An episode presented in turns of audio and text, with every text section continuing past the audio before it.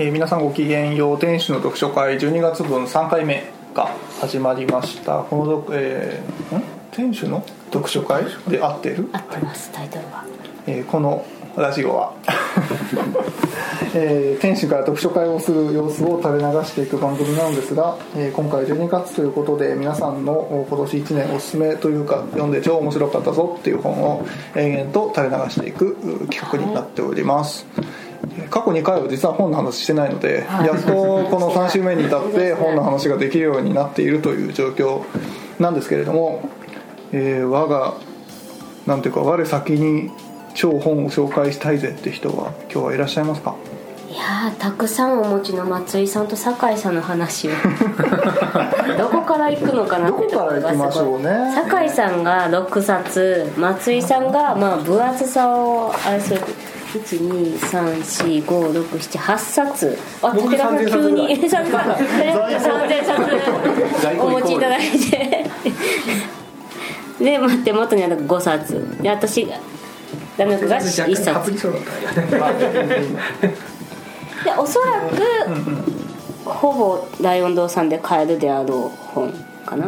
うん。はいそうですね、え皆さんそもそもどうどうですか？今日持ってきたのは今年出た本。それとも今年読んだ本って感じです？今年読んだ本。今年出た本にしました。おお私も今年出た本うん。今年読んだ本にしました、半分は今年出た意外とねその年出たのって読まなかったりもするんですよね。そう出会いがね。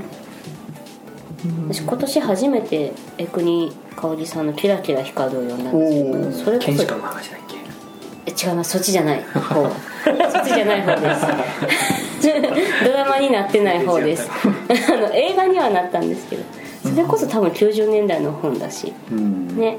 やっぱ読むタイミングって違いますもんね、うち古本屋だから大正時代の本読んだところで持ってきていいもんかってなる。いやいいですよあそうか。持ってきてない本についても喋ってもうちらいいんで古本だから全然こう新刊じゃなくても手に入るし読むってことですよねえじゃあせっかくなんで今年読んだけど今年じゃない本で良かったやつとかってありますか酒井さん。あの割と最近読んだのでえー、と世界土地区機構。お内沢、うん、さんの内沢純子さんの解放出版社から、でも出たのも2007年ですけどね文庫に鹿間文庫？あ文庫になってますね。文庫になってるかな、まああの単行本でも大体古本屋さん行くと500円ぐらいで売ってるやつです。うんうん。うん。石田さんの方面白いですよね。うん、これは面白かったですね。あのいわゆる土地区上を世界中を回って取材をしてルポをするっていう、すいません恥ずかしながら私土地区っていう言葉初めて聞きました。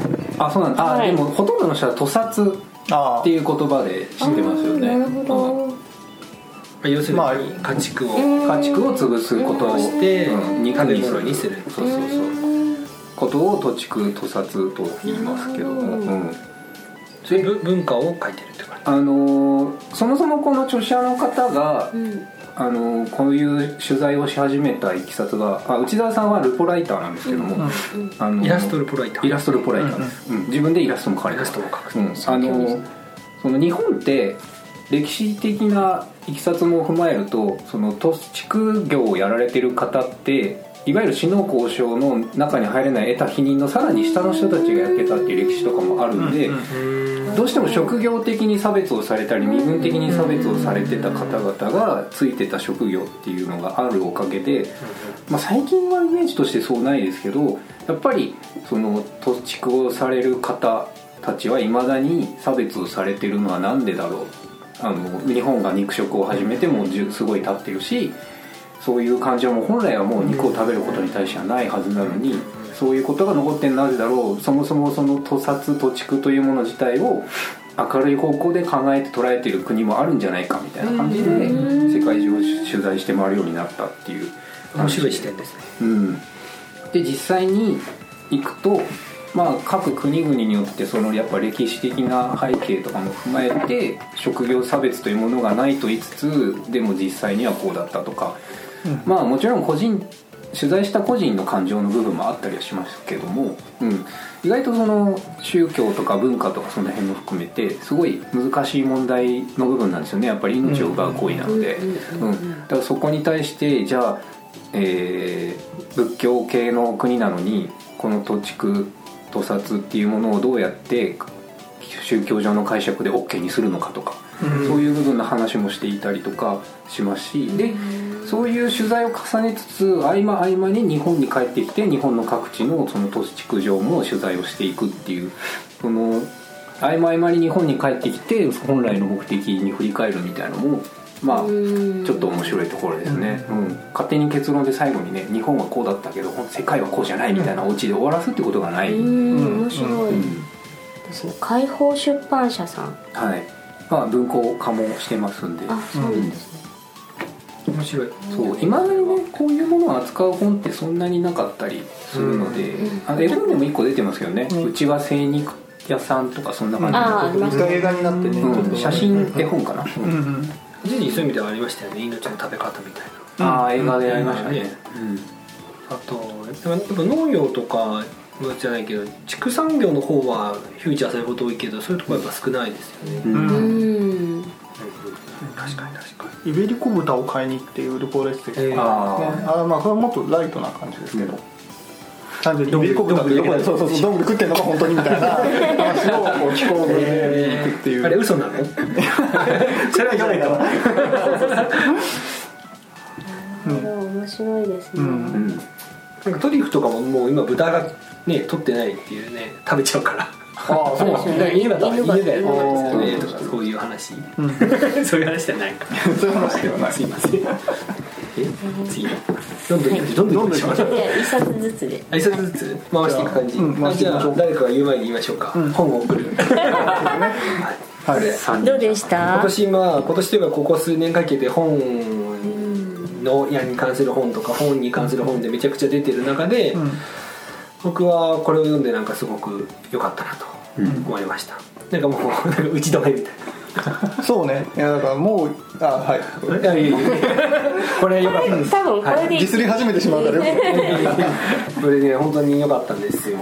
良かったとしか僕は言ってないんですけどさっきから。でもこの本あごめんね引き取っちゃうけはい。あどどうぞどうぞこの本があのこの本らしさでいいなと思うところは、その本ができてから世にこう、まあ、読者が買うまでのうん。流れをそれぞれのプレイヤーにちゃんと書いてもらってるじゃないですか、うん。そういう視点のまとめ方は珍しい。っ俺もそう思いました。ていうかあんまりないなと思ってて、はい。それはいいすごいいい。あそうですね。あの追って読める流れてこうね読めるっていうのはすごい大事だしあちなみに落合さんも本を送るって書いてます、うん。はい。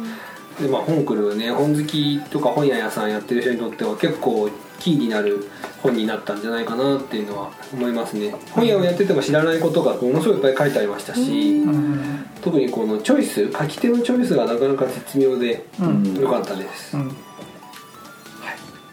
まあそんな感じですかね。まあみんな読んでるでしょみたいな本屋本オブイヤーだと僕はこれですね、あはいはいはい。石橋武武文さんの本屋の日々青春編ですねこれはね、はい、トランスビューっていう会社が出している PR 誌に、えー書いてる原稿をがもうすでに多分、えー、と本56冊分ぐらいあるんですけど、それのなんか青春編っぽい何かで抽出した、えー原毎回ねあのトランスビューさんっていうそう。まあ月末にまあ取り取り次ぎさんがあって本屋業界の人だと大体知ってると思うんですけど、あの月末とかにあの注文書がまとめていろんなところから来るやつの中に入ってる冊子あそうでですすよね。そうで雑誌に同じタイトルのうん、冊子があるんですよね、うん。ちっちゃいこれ。あのあれは A6? A6 かな？A7?A6 ぐらいですよね大体。A3 はねちょっと折り込んで折り込んで折り込んでで A6 ぐらいの途中で変わりましたよね大きさ。最近ね変わりました、うんちょっと前までは。そうそう。そうそうはがきないからはがきからちょっとちっちゃいぐらいの大サイズのうんうん。あの折り込みの冊子うん。の中に書かれてるやつを毎回そこにいろんなね本屋さんであったエピソードとかを石橋さんがこうルポする、ね、ルポされてるやつじゃないですか、あれ本当になんか毎月面白い楽しみに読んでる感じします。そうなんです。だから店番中に。読んじゃうんで。ねあれちょうどいいですよね、この本はだから本屋の本っていうか石橋さんがなんか訪ねて聞いた働く人たちの本なんですよね、うんうんうんそのなんか、まあ、この中にそうじゃない本そういう本を持ってきている人もいるのであんまりディスりたくないんですけど そのやっぱ本屋の一代記みたいなのもういいかなと思ってるし えーと本屋のノウハウみたいなのももう充足今年充足したなと思ってるんですよ。ねだからもうこれからはそういう本じゃない方がいいと思っててそういう中でこの一人の人が主観ものすごく石橋さんの主観が入ってるんですよね。この本にはねなんで主観のに基づいていろんな仕事人を本に関する仕事人をに話を聞いたり聞かなかったり無視したり道に迷ったりする本なんです。そう。厳しく喋ってそうそうそう。怒られたりとかするんです彼そこがいいそういうところがすごくいい。このやっぱ物事本としての面白さがあるなと思って。怒り編とかだと面白くないですか？これが石橋さんにこうな んか怒った時の石橋さん怒るそう怒ることあんま書かないよね。怒ってると思うけど迷うことめっちゃ書いてる。すごい。そこがいいですよね。そうそこがいい。地下帝国編とかないですかね。っていうこそっちに。なんか増刊予定らしいんでねこれからまたそういうのが出てくるといいなって思ってるんいいですね。本屋本流はいれになってますけど、で本屋本流れで言うと、私は、まあ、今日タイトルラジオで言わないって言ったのに言わないんですけど なんで？えあのあの、はい、来てもらいたいなと思って。ここにね参加にね。で、まあ、えっと三島社さんから出てる本なんですけどあの久住書房さんのねお話で。あ事前に言わないってことね。そうです。今喋んないでと思いましたよ。ではいはい。はい。でえっ、とまあ皆さんあのこここにいらっしゃる皆さんはご存知なんですけども私は久住書房さんのあの寵愛あの出版取次うん。取引先の出版取次にいたので、うんうん。まあ、久住書房さんの久住さんの本が、まあ、亡くなられてから出たってことでまあどっかのタイミングでは読みたいし読まないといけないなみたいな思いもあってあの普段本屋本って私あんま買わないんですよ。あんまりその読んでもなーって思いがこう個人的な思いであったりしてあのあんま手に取らないんですけどこれとあとは子供の本や全力投球ってあいうー処分者のそうです、ねあのかなりね。かなり前の就職しないで生きるにはそれこそ9の9巻目に出てる、うん。それぐらいその1983年に出た本ですね。それとこれこの三島社さんのこの本ぐらいしか読んでなかったんですけどまあまあまあまあやっぱりその取り次ぎの話もちょっぴり出てたりしててこう久住さんのねあのこれまでのやり取りがあったりしてでここねあこれでも皆さんもよ読まれてますよね。読んでない？僕読んでないです。僕は読んだ。あ読んだ。そうここあの、まあ、最後奇跡の本屋を作りたいっていう道半ばであの亡くなられちゃったんですけど、まあ、楽しい本屋を作りたいとだからお金がなくても作れる本屋。だから借金のない経営きちんと休みの取れる本屋。知的好奇心が満たされる本屋。文化を発信できる本屋。置きたい本だけ置いている本屋。何者にも束縛されない本屋を目指しますっていうこととかも書いてあったりしてなんだろうな。あのそう。個人的には、まあ、取り次ぎにいた人間としてはありがとうございますっていう感じの本でした、はい。行ったことあります？ないなかった、ね。なんか行けなかった行きたかったんですけど。行ってみたいなといつも思ってた本屋始めた頃ぐらそうこれも北海道。そこからねこうなんかまあ移転をされたりやってってとかねいう感じだったんで。まあでもあるんですよねその、えー、と終点駅だったのが駅がその伸びて終点が先になってから急に売り上げがガタ落ちしたと乗降か客数が変わったんそうですね。そういう乗降客数変わったからとか、ここまでで降りて次そこからなんかみんなが散ってったところをそうもう乗ったまま次の駅に行けちゃうそうそうそうそうそう。そういうね外的要因結構面白いですよね。そうですそう。まあこれ外的は悲しい要因話だがけど。本屋における。まあ本屋ってもう外的要因だもんねそういう。そうなのそうなの。そうなんです、大割とこうだ外的要因が結構よるよね。近くに何があるとか。でうち一応終点なんだけどな。スカイツリー確かに。ちゃんとそうですよね。いやでもこれちょっとおもなんか面白いって言っちゃいけないのかもしれないんですけど久住さんの書いたとこと、まあ、中島武さんっていうあの、えー、と政治の哲哲学学家の方が政政治学者の方がいるんですけど久住さんが本文の中で T 書店がとかって濁して書いてるのに中島さんさっくり蔦屋書店がとかって書いてるんですよね。まあ書くのかよみたいな。なんかなんか何年には T 書店が出てその後どこどこに大型書店がっていうふうに久住さんは書いてるのに。そんなん調べりゃ分かりますか まあらそうですけどさっくり書いて、ただこれ面白いのはなんだろう本けの話じゃないし中島さんが応援するお客さんの視点で書いてたりもするからそこの部分もちょっと面白かったですけどね、個人的には。なんかそうどっちの視点もある本っていう感じには感じました。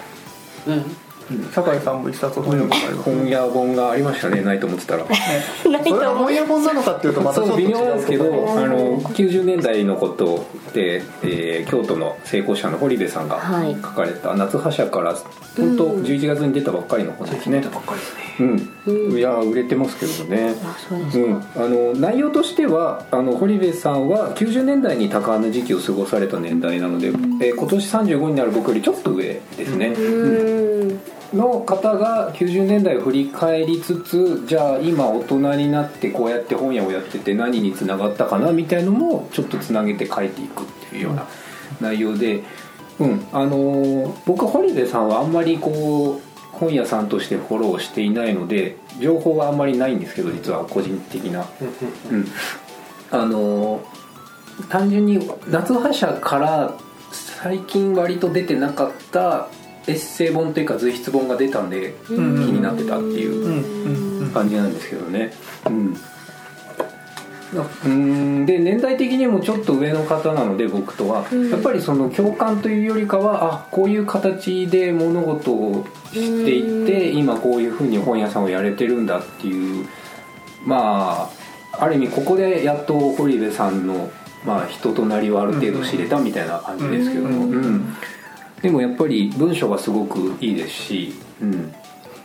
まあ、夏葉社から出てるという時点でもう保証されてるような話ですけど。夏葉社はちゃんと本屋じゃない本屋の人の本屋じゃないところを照らす本を出すところがすごくいいなって思います、非常に崖書房の頃とかもそうですそうです。崖書房の頃を読んだ時の感覚がやっぱりまた出てきたのがあったんでこれはすごく誰が読んでも読みやすくて、なんとなく心に引っかかる部分がある本だとは思いますね、うん。うん本屋さん興味なくても、うん。うんとてもいい本です。本屋本らしい本というか。うんうんうん。私これ街を変える小さな店の方をああはい。読んだことがあってなんかそれを受けてのみたのをツイッターで拝見しました。なん。かうん、うん誰かがツイートしてそうですよ。では本屋本で延々といとりあえず一周回ったので 次は本屋と関係ない本の話をしたいと思いますけれども、やっぱり本屋の店主って本屋本読んでんだなみたいな。そう結局結局読んでつまらねえみたいな。お前らもっと面白い本あんだよみたいな。本 当あというわけでだからクライマックスは次です。ねはい。ではまた来週ごきげんよう。はい。銀曜いいよ